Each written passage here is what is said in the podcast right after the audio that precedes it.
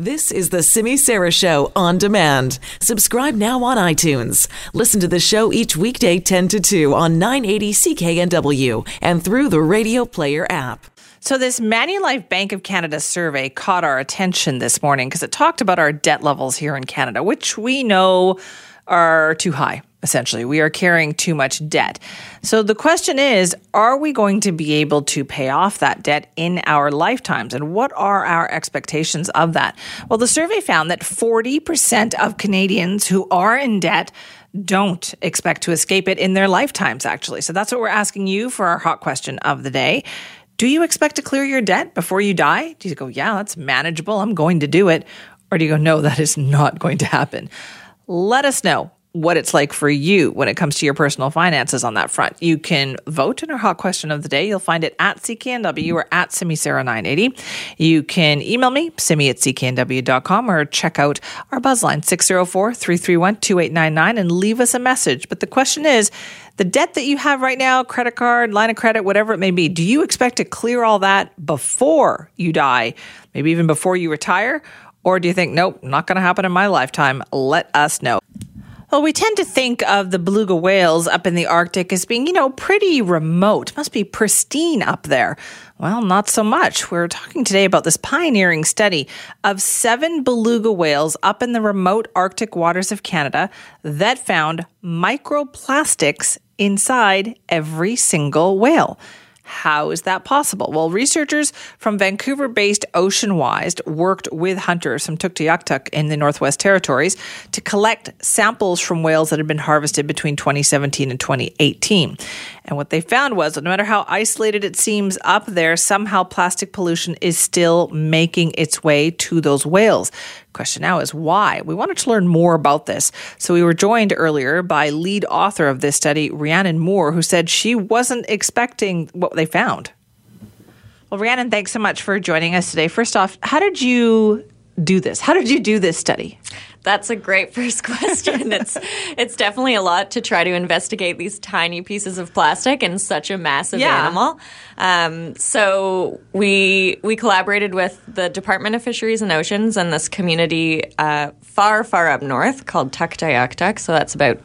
300 kilometers north of the Arctic Circle. Wow. Um, and every year they actually harvest belugas for food because obviously it takes a lot of um, emissions and packaging to try to get food to northern communities. So they've been relying on these animals for for many many years, um, and so it's such a great opportunity to be able to sample those those individuals that are being harvested. So they've actually been um, monitored for many different types of pollutants over the years. Um, but for the past two years, we set out to look to see if there were plastics in, in the stomachs of belugas and in the intestines of belugas. So, what's remarkable, I guess, about this is that you would think that if these belugas spend most of their time that far north, how much pollution could there possibly be? Exactly. Yeah. And this is one thing that we're really learning about plastic pollution is that it gets absolutely everywhere. It's we often use the term ubiquitous, so it just kind of infiltrates every ecosystem and and every species that we kind of investigate. And they do, yeah, they're they're a far north top predator and on one hand, I wasn't surprised just because we do find these tiny particles in, in almost everything. But then on the other hand, I was surprised and I was, you know, a little bit saddened to think that that these animals living in these perceived pristine areas are ingesting these pieces of plastic that came from likely a variety of things. So, how much plastic are we talking about, and how microscopic are we talking about? So we're talking about pretty microscopic. So the way that we classify microplastics, it's about five millimeters in size or less. So if you imagine like a grain of rice or smaller. okay. So um, I didn't find anything that I could actually see with my eyes. I I had to filter and then look at stuff under the microscope. So on average, based on some subsamples that we had, um, as well as flushing out the entire stomach of each individual, we found on average about 100 particles per whale. Wow, that's a lot. Yeah. when you it- consider where they are Yeah. and what's going on. Yeah, but then when you think of the size of an actual whale's digestive system, like its intestines are seven times the length of its body, and then uh, a whale actually has it's a lot like a cow, so it has four compartments of its stomach. Um, so that's a lot of travel time for plastics to kind of stick around. Um, but we don't think, or it's kind of unknown whether whether it really affects the health of belugas. But what does that tell us, though, about how far and wide this plastic pollution is traveling? Yeah, it definitely tells us a lot. It tells us that plastic, well, first of all, it's lightweight and it's durable. So, because it's lightweight, it's able to travel these vast distances all around the ocean. There's a lot of plastic in the ocean. Um, it's estimated that 8 million metric tons enters the ocean every year. And that because it's plastic, it doesn't biodegrade, it just breaks apart. So those eventually become microplastics, and that has to go somewhere. So it goes, it floats on the surface of the water, it stays suspended in the ocean, it goes to the deep sea, and it gets taken up by many, many different organisms. We've often heard about that plastic kind of stuff that's floating around in the Pacific Ocean, right? That mm-hmm. giant garbage dump in the middle. And that's very far away from what we're talking about here. So if that's affecting beluga whales way up north, far away from that, what is the amount of plastic in our oceans doing to mammals that are much closer to that plastic waste dump? Yeah, exactly. And that's actually so that area that you're talking about um, is referred to the North Pacific Garbage Gyre or the Great Pacific Garbage Patch. And that's just an area of um, many different ocean currents coming together and kind of concentrating plastic. But it's nothing you can see from space or anything like that. It's actually these tiny, tiny particles that are breaking apart into smaller Yeah. pieces. But it does you know, finding particles way up in in these remote um, areas does make us wonder what whales closer to home, like us in Vancouver, are, are kind of ingesting. So, do we know anything about how this potentially impacts a whale's health? No, we don't. That's the big question the- then, yeah. that's the big question, and and the simple answer is right now we don't. Um, microplastic research is relatively new, and it's quite a challenging field because you are kind of investigating this mini crime scene within each each animal. It's like an autopsy. Yeah. Every single time, but Yeah. you have to have the animal available to you first. Yes, you need the animal available to you, and you also need the technology available to be able to actually identify these particles as actually plastic because a lot of things can look like plastic, but they actually Really? aren't. Yeah, like um, little exoskeletons of animals, minerals, rocks, um, pieces of. Yeah. Did you ever see yourself doing this kind of work? No. I when I was elbow deep in a whale stomach, I was like, huh. How did I end up here? you must have had a moment like that. Well, I definitely I've always been really into the environment and I and I started to go towards, you know, the science path and the biology path, but it wasn't until I started to work for Parks Canada actually on the west coast of Vancouver Island when I when I really got interested in the plastic problem because they actually receive a lot of marine debris on on the west coast of Vancouver Island and I was sitting on the beach one day. Who gets to do that on the, having my And get lunch? paid to, yes. Yeah, yeah. I was just sitting on my lunch on the beach, and I looked down, and there's all these particles of you know whites and blues and things like that, and I was like, oh, these are not shells. These are pieces of plastic, and they they were everywhere. Really? Yeah, and this was about maybe six years ago, before the whole you know Awareness came. yeah the awareness came and so i started to really ask questions and and became like totally obsessed with the issue and i thought the best way to understand this is to you know go through grad school and do this research to to learn more about it But obviously, this has raised more questions too, right? So, like, where do you go now? What questions did this raise for you that you now want to look into? yeah it does it does answer some questions but i feel like it does raise more questions which i guess is the basis of science but um what we're doing now is we're investigating fish that beluga eat. So we're trying to map out where these microplastics might be coming from because belugas, unlike gray whales or humpback whales that are filter feeders, so they gulp these huge amounts of water and then filter things through, they have teeth. So they purposely select their prey with their teeth. And so we don't think that they're selecting large pieces of plastic and breaking it apart into smaller pieces. We think that they are getting the plastics through their prey. So the fish that they are eating have eaten plastic. Do we know what kind of fish beluga whales eat? Yeah, we have a decent idea um, from from past research. Um, so we know that they eat Arctic cod, which is a keystone species in the Arctic. So we're looking at Arctic cod, um, but beluga are very opportunistic, so they eat absolutely everything. So it's hard to sample everything that they eat, but we're looking at uh, five different species right now that they're eating. So what's your next study then? Our next study is going to, we're working on a, a research paper right now to to look at the um, the amount of microplastics in these these fish and see if they um, do if they are a significant source of of microplastics for beluga. Well, we'll have to have you back on then when you finish that one too. Yeah. Uh, Rhiannon, thanks so much for being here. Yeah, of course. It's Rhiannon Moore, a researcher at Oceanwise and the lead author of this study with some really, I mean, what kind of, how, what a fascinating job that is. You know what I mean? Like she actually does autopsies essentially on beluga whales to count for plastics. Welcome to the Cybertruck unveil. It's a very enthusiastic crowd for Elon Musk last night. Everybody was watching. People were watching online all over the world, waiting to see Tesla unveil their Cybertruck didn't exactly go as planned, but you know what? Some people don't care about that. Some people, I'm sure, are still lining up to buy this thing. We're going to talk now with our contributor, Claire Allen, about that. Claire, are you lining up to buy this thing? I love Tesla, but I was have one. I have a Tesla. Yeah, I have a Model 3 and I love it. It is the greatest car I've ever owned and it's amazing technology. But uh, this one No? l- left little to be desired for me. Really? Yeah. So Is it the shape? What is it that you didn't like? Well, I'll get into that. Okay. because so last night, I have a lot of Tesla fans. My fiance is a huge Tesla fan. All his fr- friends are big fans. They all tuned in for this live stream event last Really? night. Eight o'clock, phone. We were at an event last night. Phone was going so we could see the Cybertruck.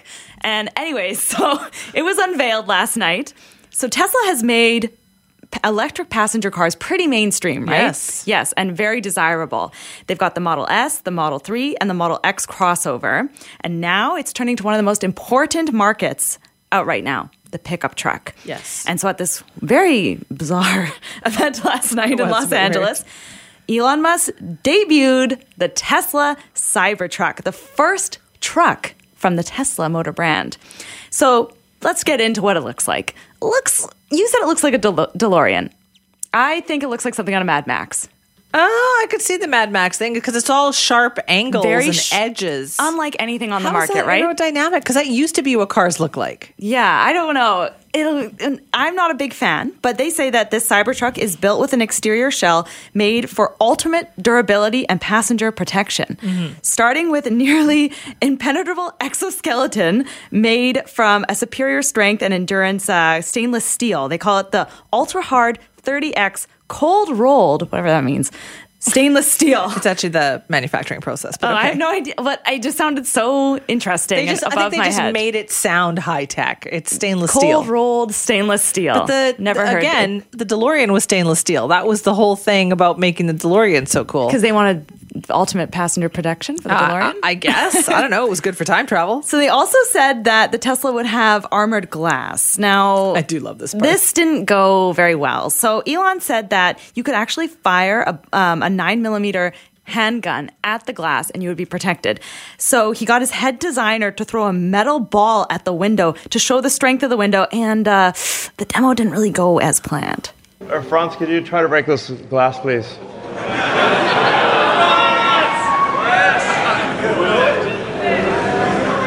Yeah. Sure? Yeah. Well, maybe that was a little too hard. Should we try the door? Sorry? It didn't go through. Let's so that's a, that's a plus side. Let's try the All door. right. Try that one, really? Okay. Sure. Oh, man. It didn't go through. I just, you know, it, why didn't they test that before they sent it out there? Is my question. Because I wasn't really paying attention to the unveiling, It and then I looked. Claire. Oh no, I know. I looked over, and I was like, "What is this junky car doing on the stage with this shattered glass?" And I was like, "This is a joke, right?" And my fiance was like, "This is the Cybertruck." He was so excited, but uh, yeah, that didn't go as planned, and of course, he's being sort of made fun of on the internet today because of this issue. He says that you know they'll they'll fix it. They'll try to make it better, hopefully. But listen to some of these uh, performance claims, Simi. Okay.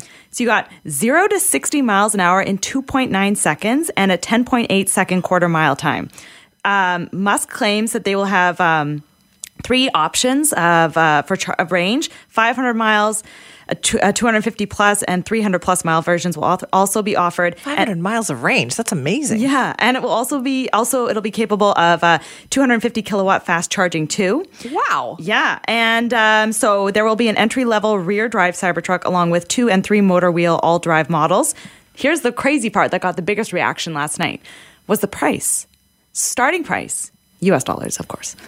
39,900. No way. And rises to 69,900 for the tri-motor version. Like a tricked out truck these days, F 150 or Dodge Ram, whatever it is, you're talking like $50,000, $60,000. Right. 70. I've seen like a, a truck with like all the bells and whistles Yeah. is like 70, Yeah. $75,000. Yeah, so people were going nuts when they saw this when he unveiled the price. This was kind of like the last part that he unveiled. Can he deliver this though?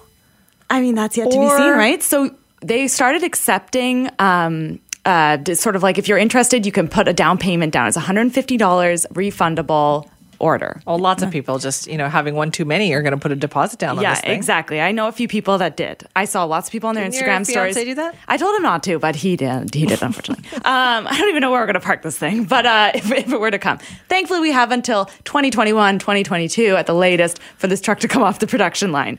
Um, but what I thought was just so crazy about the whole thing was just watching the fandom around Elon Crazy, Musk. right? Yeah.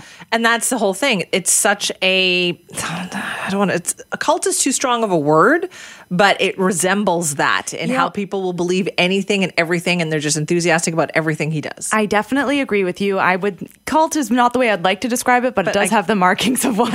um, and yes, people love everything that Elon says. They hang off every single word. They believe that he's going to change the world. Any sort of issues that he has, they're like, "Don't worry, it'll all get figured out." Like he can do no wrong in some people's minds. I know, even though we know that Tesla financially is struggling versus Yes. what they were doing like a couple of years ago, and yet the cars, there's no shortage in demand for the cars. No, it's still a long wait list um, here in BC. I know someone that is having to wait until for a Model Three. They're waiting till the new year to get one. You're they put the order in just a, just a couple days ago. You think this thing is going to get pulled off? A Cybertruck? You think we're going to see that vehicle on our roads? Right in a year or now. I can't imagine seeing that thing rumbling down the road. like I Me feel like neither. there's like some sort of weird apocalypse is coming. Like it'd be like the military is moving in, or like the end is near, something Trish- like that. Trish wrote me and she said it looks like the vehicle from the movie Logan's Run. Do you know Logan's Run? Mm-hmm. Yeah, she said that's what it looks like. Look it up. You'll know what Trish is talking about. Claire, thank you. Now let's talk about our transit strike situation. Today is one of the days where you are seeing an overtime ban by bus drivers and by SeaBus maintenance workers. So there will be an impact out there. We haven't heard about a whole lot of cancellations just yet, uh, but of course there could be some delays. About 10% of bus service is expected to be impacted by that. That's just today. And that's the end of their kind of current uh, list of job action. But we also know that next week is the next level of job action. And that means Wednesday, Thursday, Friday of next week, there is no bus service at all and no SeaBus. And that is a full work stoppage by drivers and maintenance workers on those three days. They said they will resume and they'll get back to work on the Saturday. But you know what? For the 350,000 people or so who take the bus and SeaBus every day, that's cold comfort for those three days next week when there is no way for them to use bus service. Now, that's obviously troublesome for many people, such as students. And we've talked a lot about students the last couple of days because they're going to have to find some way to get to school. They're getting to the end of terms here. This is a critical time. They can't just miss classes.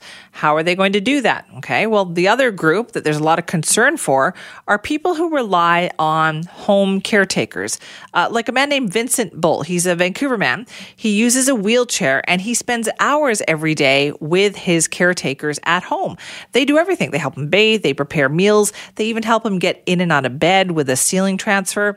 And this is a huge concern for him that for three days next week, some of his care workers who do use transit are going to struggle to get to him to help him. We just managed to catch up to Vincent for a few moments before we came on air, and he told me that he has people helping him all day long. Uh, morning, afternoon, and uh, to get me up uh, in the afternoon and to uh, transfer me to uh, to bed for the night.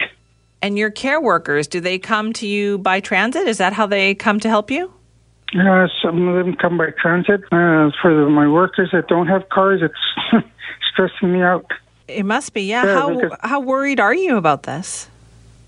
I'm seriously worried because I'm concerned for myself and I'm concerned for the workers because they're they're stressing out. I'm stressed out for physical reasons. They're stressed out on how they're going to provide uh, adequate care. Have you talked to your caretakers? Are you going to try to come up with a different plan? What are they going to do? Honestly, I haven't got the slightest idea. Oh, poor Vincent, a Vancouver man who relies on his caretakers every day, and some of them, them, some of them rely on transit, and so he's stuck. He doesn't know what he's going to do, and he said his worry level on a scale of one to ten is at eleven right now. Uh, so, to find out more about other cases like Vincent, joining us now is Maria Muller, who's director of home care at the Greater Vancouver Community Service Society. Maria, thank you very much for joining us. Thank you, Simi. Are you hearing stories like Vincent's? Yes, um, yes, and, and we are, and this is why we are working really hard, uh, and we're working closely with Vancouver Coastal Health to come up with an emergency response plan, and we're trying to identify uh, who are the workers that are driving and uh, uh, rearranging some schedules so to make sure that our clients, like Vincent Bull, will receive the care that they need, and that's they're still going to be able to get up in the morning, have their meals, medication, and uh, be safe at home. How many workers do you think do rely on transit to get to the places where they work? Right now, according to our uh, stat statistic, uh, 700 employee out of 700, 50% are taking buses. Okay, so that's even just 350 people who will be deeply Yes. impacted by that. Yes, and uh, so we're trying to identify who are the workers that live in Vancouver, and we're going to try to make it easier for them as well, not to uh, to be able to work around where they live and to be able to get to our clients around their area. And so, you know, like Vincent Boy, if he's got any worker around his area that live around the area, we'll probably send um, that person to him so that he doesn't lose a care. Um, and our workers be able to also work as well. Now, there will be some delays for sure uh, for the other clients because of this, and the ones our workers that live outside Vancouver will definitely have a challenge on this areas. Right. How big of a challenge, though, has this been for you in getting all of this worked out? Well, this is really taking us a lot of work, and um, and work with Vancouver Coastal Health, their leadership, and our leadership, our supervisors, rearranging things and schedules. Um, so that is really taking um, time out of our daily daily operation, and so it is impacting us um, in terms of that. Now, Maria, do you think this is happening all over Metro Vancouver? I mean, or, or is it just Vancouver is the big concern? Uh, we service uh, the the city of Vancouver, um, so this is pretty much for our company GVCSS. We service uh, most of our clients in Vancouver, and um, and which probably the biggest impact of this bus strike, right? Yeah, I would imagine. But I guess, are you hearing from other organizations as well? Is this something that a lot of organizations are dealing with right now? Yes, um, and uh, some of them are uh, small or- organization, and uh, the, uh, Vancouver Coastal Health as well has taken over um, another company, and uh, so we are going to be in the same boat. And um, I can imagine only that you know all the other company are in the same situation like us. Are clients feeling the stress? The clients are curious about how they're going to probably get their care, and uh, so we'd like to reassure everyone that uh, we are going to do our best to limit the impacts and try to re- rearrange things according to emergency response plan that uh, the special needs will still be attended to. So you have an emergency response plan. Is that something that you already had that you are going to be instituting? Yes, um, and that is usually something that we put in place um, in situations like this, um, or uh, severe weather, if we have any uh, snowstorms, things like that. Okay, so when is that going to get into place? You'll have everything ready then for next Wednesday? We are still working on a lot of them, and we should be ready before Wednesday. Before Wednesday. Okay. Did boy, Yes. this must be this must take up a lot of time when normally you would be doing other important work. It can take some other time from us, from all of us, yes. All right, Maria, thank you very much for your time on this today. Thank you, Simi. Have That a good day. You too. That's Maria Mullen, Director of Home Care at the Greater Vancouver Community Service Society. There is a remarkable new report out today, and it's been released by the Archdiocese of Vancouver of the Catholic Church. And they essentially had put together a review committee to look at and talk about clerical sexual abuse. Now, this, of course, has been a worldwide issue that has really come to light in the last 10 or 15 years. And, you know, the Catholic Church faced a lot of criticism for how they dealt with or did not essentially deal with these issues, which is what makes this report so interesting. It's 12 pages long, and essentially it is a month long survey that they did of sexual abuse cases that took place within the Archdiocese of Vancouver since 1950. And they say it's the first report of its kind released by any diocese in Canada. So that is a big step forward. Uh, this is something that they say will result in the, um, it's got recommendations, so 31 recommendations, but it's got responses and the naming of Vancouver priests who have been criminally convicted or named in settled lawsuits or have been the subject of other public cases. That alone is something very significant. So we wanted to talk about the recommendations and what the Archdiocese does now. So joining us is Melissa Godbout, who's the Archdiocese of Vancouver's spokesperson on this. Thank you very much for joining us. Thanks for having me, Simi. Can you tell us a little bit about the process and what led to this? Well, this came after the huge uh, revelation, in um, the United States with the grand jury report in Philadelphia that um, showed so many uh, cases of clergy sexual abuse in those jurisdictions. And so, realizing that clergy abuse can happen every, anywhere, um, Archbishop Miller put together this committee to investigate any cases that we had here in Vancouver. And how did you select people for the committee? Um, I'm not exactly sure of how he went about selecting them, but I know that he did choose people from a variety of different backgrounds Catholic, non Catholic, um, a variety of professions, different genders, as well as um, having victims of abuse as well. That was important to him. All right, and so they got together and they discussed issues. Is that how it worked? Yes, they we had three lawyers review all of the cases in the archdiocese history, and then those cases were presented to the members of the committee, who went through each of them to look for missteps um, that the archdiocese had taken and look for ways to strengthen um, this, the protocols and procedures going forward. Okay, and what were some of the recommendations that were made there? Let's talk about some of the big ones. Some of the big ones had to do with the intake office, um, making it um, easier for people to come forward so they feel more supported and they feel safe in reporting. So, having lay people available um, so they don't have to report directly to clergy, which is huge. Um, also, establishing an independent review board, so bringing in two lawyers that are non-Catholic, um, who will be that will be set up soon um, to review all the cases, so that um, so that we're doing a fair job, but so that also it's seen that we're doing a fair job, that we are not um, influencing any of the investigations in any way. So those are two major steps this archdiocese is implementing. I noticed that even off of your website, right there on the main page, it says report abuse here. So you've made that that accessible for people to do that. Absolutely. There, we know that there have to be more victims out there that are suffering in silence because they haven't felt safe to come forward in the past. Um, and the Archbishop really wants to make it easier for these victims to come forward so that their healing can begin. So, yeah, it's right on the front of our website, rcav.org slash reporting. Um, it's accessible for anybody. And what about making it an open process as well? I think one of the big criticisms of the Catholic Church in the past was how much secrecy was involved in all this. Right. Yes, that that's hard. It makes it hard to trust the church for sure. Um, we're very committed to transparency here. We really want to be open about the process, which is why it's clearly documented um, in the report. Um, we really want people to know what happens, uh, what will happen to them, to their names, um, that support is available for them, and that every claim will be investigated, and anything to do with minors will be immediately reported to authorities as well. Okay, and if you find somebody who is credibly accused, what happens to them at that point? Um, they're removed from from ministry immediately, and then their case is reported to the authorities, and our it is investigated internally as well.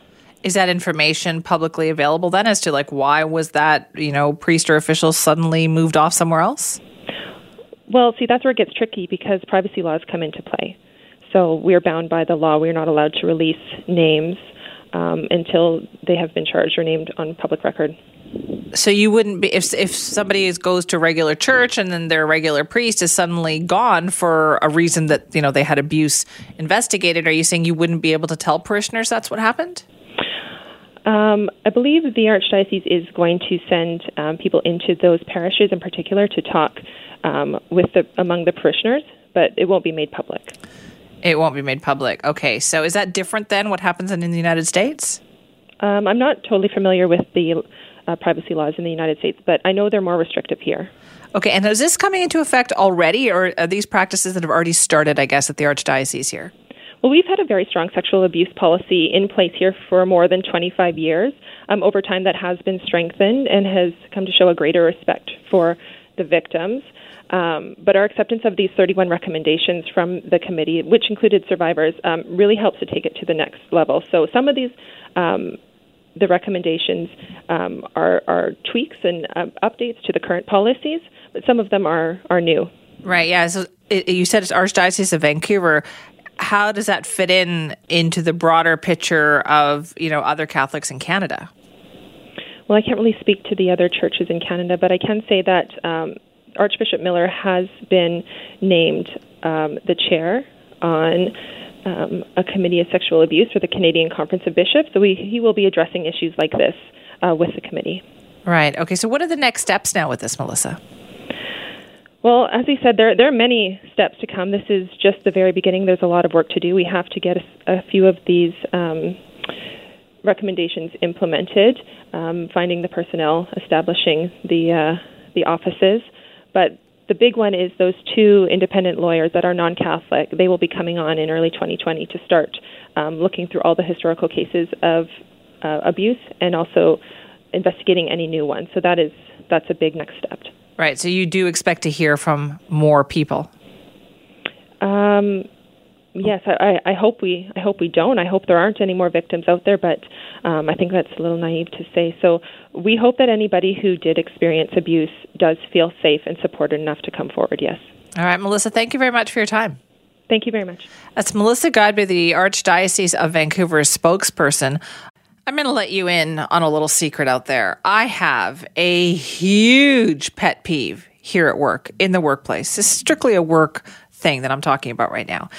It has to do with the people who reply all in emails. It drives me insane. And you know what I'm talking about, right? Where all of a sudden you're getting all of these reply alls from people who, and you don't need to know. You don't need to know if they're going to go to this event. You don't need to know that they can't make it for this thing. You don't need to know what their two bits are on anything, but they are clogging up your work inbox by replying all, all because they can't see that right next to them, they could just hit reply. They don't to need to hit the reply all. They can just hit the reply button and it would be a totally different situation.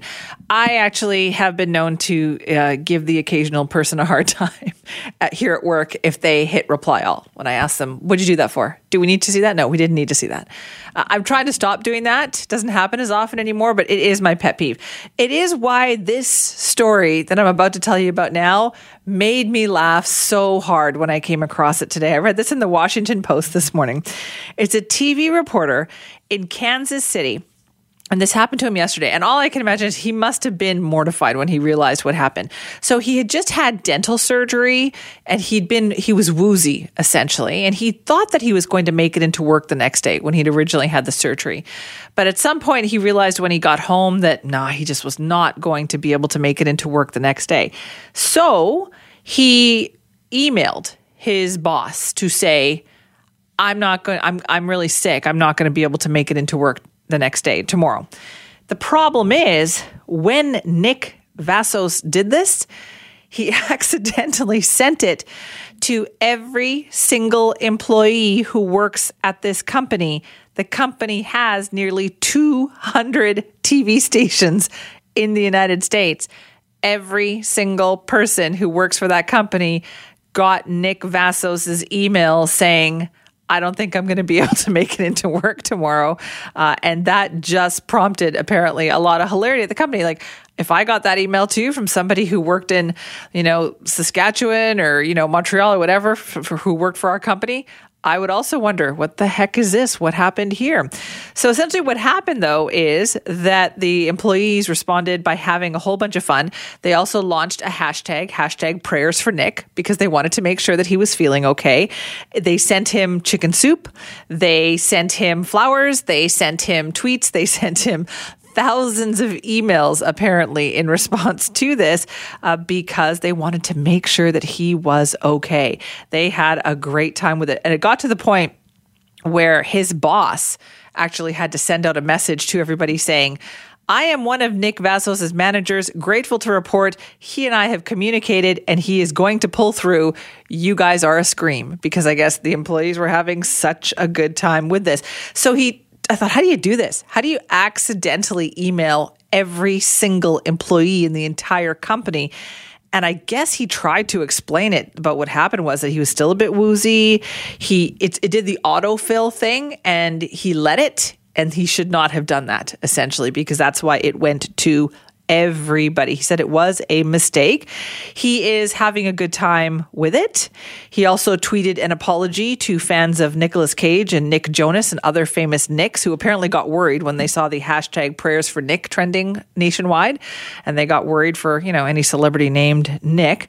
And uh, the funny thing is that lots of employees are now going to um, visit him and get a tour of the TV station from the other stations that they have there because they feel like they've gotten to know him. But man, did it ever get us talking here about people who make big mistakes over company email. Have you ever gotten one of those when you go, "What? This this can't have been meant for me." And then like 30 seconds later, you get that message that says the sender tried to return this email, like tried to retract that email. I've had that happen too. So, we thought, "Hey, we should open up the phone lines here because I wonder have you ever been the person that did this? Have you ever sent an email or a message or something that you wish you hadn't? We've got Christine in New Westminster. Hi, Christine. Hi. Oh, you've got a story um, for us. Let's hear it. Yeah. Well, fortunately, this wasn't me who did this, but um, I was working for a national law firm. And in the Vancouver office, it was um, it was extremely hush hush that a senior female manager was having an affair with a senior partner. And yeah, and I guess, and this had been going on for some time. He was married, she was single. And I guess there was some, uh, you know, ups Are and you downs. telling me and, that they were using work email to communicate, Christine? Yes. and so she had emailed him something, I guess, you know, asking him how he was or something. And he wrote her this long email about how he was stressed and stuff that was going on in his marriage and all this kind of Oh. stuff. And she appre- he appreciated her support and da da da. Unfortunately, instead of hitting reply, he hit reply all. And so the secret affair was no longer secret. You mean every And- person in the empl- like the firm got Ev- this email? ev- everybody. And the Oh. way we found out in the Vancouver office that this happened, if you weren't at your desk, was we had an interior staircase, and all of a sudden you heard her pound because her her office was on the floor below his. She just came. Her face is beet red, and she just came flying up the staircase into his office, slammed the door, and you can hear just this yelling and screaming, oh. and and of course everybody is just running around. Did you see? Did you see? Did you see? Did you see? Oh, that's I didn't know. Did you know? Oh yeah, it was no longer a secret. No kidding. That is mortifying. Uh, Christine, thank you very much for that story. You're welcome. It was highly enjoyable. More like I'm sure time has passed. We don't know who those people are, but uh, that was very enjoyable. Goes with my uh, my motto: never fish off the company pier. Right? It always results in some. Well, almost always results in some kind of complication. Now, Christine was telling us a great story. If this has happened to you, feel free to call. We don't have to use your real name. You can give us another name. That's cool. But we'd love to hear your story. Now we have another caller. We have Steve. Hi, Steve. Thanks for having me on, Simi. Mine isn't quite as salacious as that. I'm sure it's still good. Let's hear it. Well, I had the misfortune of to have to dismiss an employee, and it was a problem within our group. And so, you know, it was a popular decision. Let's just put it that way. And of course, I had an email that included everybody in that group. So after I, after it happened, and she got lettered, and she was given notice, I sent out an email assuring the rest of the group that everything was going to be fine. We're still a great team.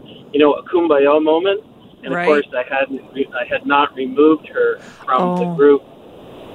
So So she got the email telling everybody, "Don't worry, everything's going to be fine now." She's gone. Yeah, the cancer's been removed. I didn't say it like that, but oh. if you read between the lines, you know, oh. that's kind of the way it was. So anyway, so there was a pile of drama, and of course, then now you have, you know, something has to happen now.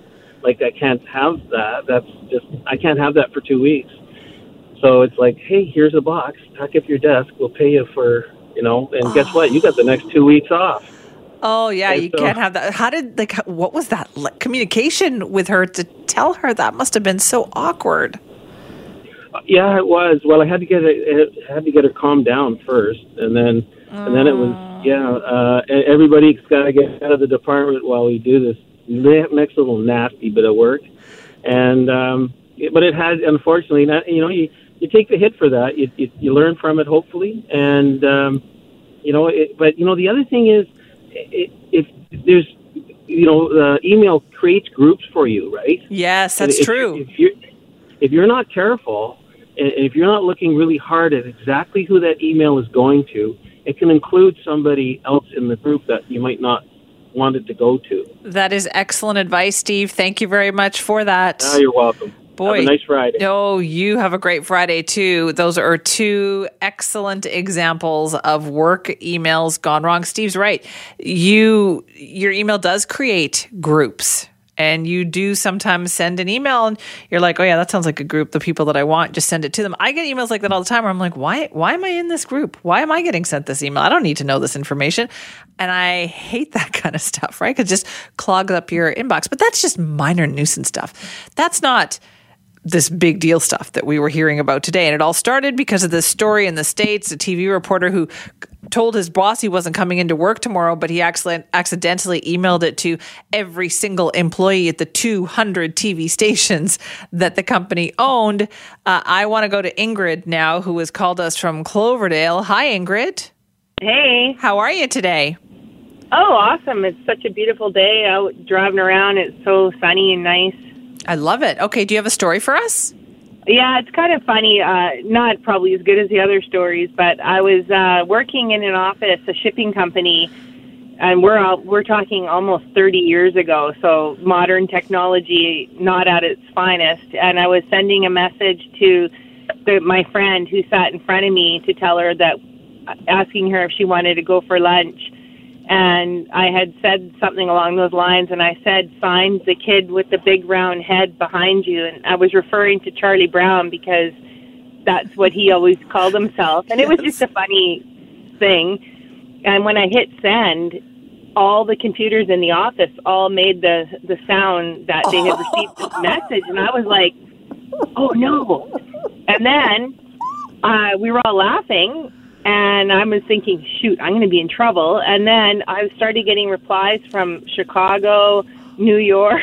What? every every terminal in the company across North America got the message. And they're all wondering And- who's the kid with the big round head? Exactly. That's exactly what they said. They said a couple of the offices said we all turned to look who the kid with the big round head behind us. and then and then I got called into the the manager's office and he was a nice guy, but he came across real tough. And I was only in my early 20s. I was Right. probably like 20, 22 or 23. And uh, I thought, great, this this is I'm it. done, I'm going to yeah. get fired. and he thought it was funny, so he just said, "Don't do that again. Like, pay attention to what you're doing." But it was funny. I'll bet you can. I'll bet you paid very close attention for the rest of your career, Ingrid, about who you Uh, sent yeah, emails to. I, I sure did. Yeah, um, yeah, it was funny. Yeah, it was called a break message back in the day. It's too funny. Oh, Ingrid, Yeah. thanks so much for the story. I love it. Yeah, you're welcome. Have a good afternoon. You too. I got an email as well from someone who did not want me to use their name. Fair enough. I know some of these might be embarrassing. You might not want me to. Cool. Thank you for letting me know that. This person says that they were working at a local police department slash detachment. I'm going to keep it as anonymous as possible. And they said, of course, we are not to use our computers for sending jokes or YouTube things. It's a police department. You can imagine that they would be fairly strict about that.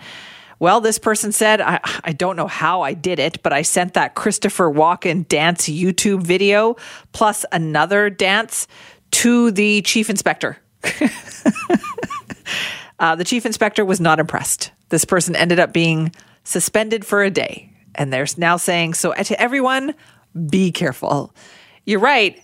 However, in hindsight, funny when you think about, you know, the chief inspector in their office receiving the Christopher Walken dance YouTube video, but not funny that you were suspended for a day. Have you ever sent a message that you wish that you had not? Have you ever had one of those problems or was a situation like that happen at your work?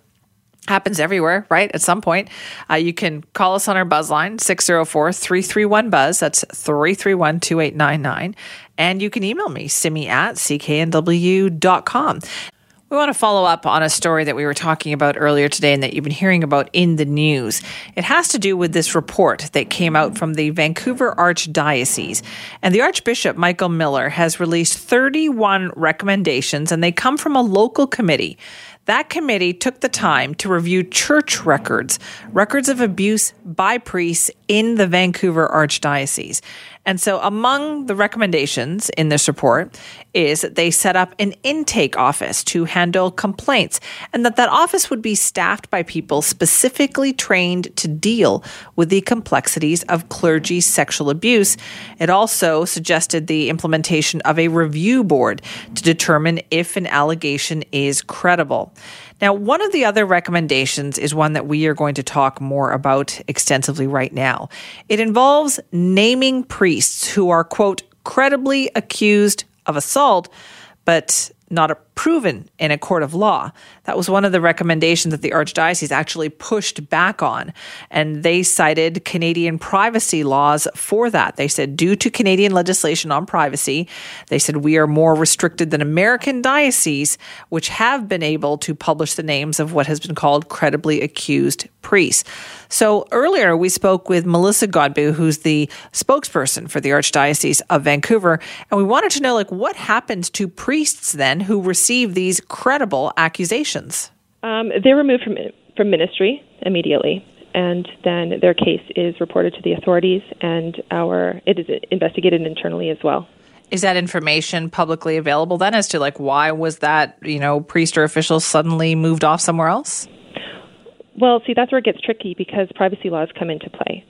So we're bound by the law. We're not allowed to release names um, until they have been charged or named on public record. Okay, so we had some questions about that because that would seem mm, counterproductive given all the other forward thinking elements in this report by the Catholic Church. That you would think that if you have some credible accusations against a priest, you remove the priest from one, you know, particular parish, can that priest then go to work at another parish? And is there any obligation to tell those people about why this new priest has suddenly arrived. So we had questions about that. They cited Canadian law and said that Canadian legislation on privacy does not allow them to do that. So we thought, well, let's talk to somebody about that law. So joining us now is Robert Talach, who's a partner at Beckett Personal Injury Lawyers in London, Ontario. He actually leads, he's a victim's advocate, leads the sexual abuse department there. Robert, thank you for joining us. Thanks for covering the issue. Yeah, what kind of work do you do? What do you specialize in? So I represent victims of sexual abuse uh, across Canada, um, all types of sexual abuse, but I just find that I tend to represent more and more uh, victims of Catholic priests because it's very prevalent out there. So, when you heard this about this report today, what did you think? Well, I got to say, my visceral reaction was there's a bit of a cop out on not being able to fully list the names. I mean, I've been involved in legal battles for years where the Catholic Church says, look, priests aren't employees and we're not an employer. We're different than that. But magically, when it's time to name names, they're suddenly an employer. And they're trying to adhere to a very orthodox read of the privacy legislation uh, in British Columbia and Canada. So, do you think, knowing the privacy legislation, then does that hold up to you that oh, it's because of the legislation they can't say anything? No, I think there's there's lots of ways they could do this. I mean, let's look to other professions that are self-regulated that report publicly all the time when there's employee misconduct. Um, College of Physicians, uh, the teachers, any of these regulated professions that work with vulnerable people, you can go online and you can look up a database and find out when someone's been in trouble in their workplace on this particular issue. We're not talking about some mal, uh, employee malfeasance that they didn't do their job right. We're talking about criminal allegations of criminal activity. And, you know, if over the years they had done the right thing and just said, don't talk to us, go talk to the police and we had more secular investigation, we wouldn't be in this dilemma right now that only they know. So you believe that they could put this information out there publicly if they believed there was abuse that happened, even if it wasn't anything to do with a criminal case? Well, no, it's criminal conduct. I mean, the point is this is criminal conduct. So you're asking me if there's no conviction and yeah. there's no uh, lawsuit, I think they can do an internal process to determine if it meets uh, a standard of truth, and they can put it out there. I mean, look, it takes so long to name these guys because the abuse is so destructive to the people. We're going to see a lot of names if this list eventually comes out of deceased priests. So, you know, there's no privacy right in the dead, okay? And if the concern is, hey, maybe the victims don't want us to tell their story, I think a lot of victims would want the name of their perpetrator out there. And if that's an issue, if if if the controller of the information is the victim, then you just get their consent to put out the name of their perpetrator. So, look, if you don't want to give the names, you hire lawyers that give you excuses why not to. If you want to put out the names, you find a legal way to do it. Robert, has anything improved in this situation since you have been working with victims? Well, I mean, look, I don't want to be all doomsayer. I mean, I'm happy with what I read in this, and but the unfortunate thing is I've seen a lot of this language before. You know, the church put out a report in 1992. People may not know about. It. It's called From Pain to Hope. Very little put into practice. They updated it in 2005. Again, I, to this day, I deal with dioceses that uh, don't follow it. But the good news is, I mean, gag orders are a thing of the past. That's those confidentiality agreements, or as uh, as we would hear south of the border, the uh, non-disclosure agreements, NDAs. Uh, we see now a lot of Catholic institutions uh, providing some limited funding and, and or support for counseling to victims. So, you know, we've had some slow movement on the file, but you know, the piece that's really missing is the why. Why is this such a problem in the Catholic Church? This report doesn't look at it. None of the church reports look at it. It's also been, it's also being done still on a relatively small level. I mean, this is just the Archdiocese of Vancouver, right? Yeah, so I mean, kudos to Archbishop Miller for taking the lead on this, but in a certain sense, that's an indictment of the uh, Canadian Conference of Catholic Bishops, which is our national sort of group of of the church in Canada. They should have done something this like this a long time ago, and it's a bit embarrassing, I think, for their leadership for just one lone member of theirs out on the West Coast to put this type of package together when it really should have been a national effort. So, good work for Archbishop Miller. If this is fully implemented, it's a conditional kudos and you know the the the big organization the conference in Canada really needs to catch up. I mean we're not asking for something novel. Like i said teachers doctors this this information is out there. You can check and see if your kid's teacher's ever been disciplined. You can check and see if a doctor's a problem. We can't do that with priests yet. What do you think it is that is taking so long? Because it's not like this hasn't been talked about and exposed and discussed. Why still this holdup this reluctance to really expose it all well, I think because, you know, if we got it all out there, the volume would knock people off their chairs. I mean, this is a big problem in the Catholic Church. I mean, their own numbers from south of the border say 4 to 6% of all priests. if you look at those numbers and remove the contemporary reporting, in other words, the fact that nobody's come forward in the last 10 or 20 years, that's because those victims are still suffering. But if you rejig those numbers to be realistic, it's somewhere between 10 and 15 percent. So, you know, there's no other profession that has this volume of difficulty on this sexual issue. So I understand, you know, the hesitancy to really get it out there because I think it's gonna it's gonna really be an eye opener for the public and of course Catholics in general. Well, Robert, thank you very much for your time on this today. Thanks, and I hope you know long term there's some movement to open the priesthood to all all sex, gender, uh, you know, orientation, marital status. Let's just make it like any other occupation. I think a lot of this problem is going to evaporate. We'll see. Robert, thank you. Take care. That's Bye. Robert Talach, who's a partner at Beckett Personal Injury Lawyers in London, Ontario. He leads their sexual abuse department. He's a victim's advocate. He said he has worked on, well, it sounds like almost way too many uh, claims having to do with abuse within the Catholic Church, being abused by Catholic priests. And uh, it does remind me of that movie Spotlight. You know, every time uh, that movie's so incredibly powerful on this subject, that whole idea of the secrecy and exposing it and just learning more about it.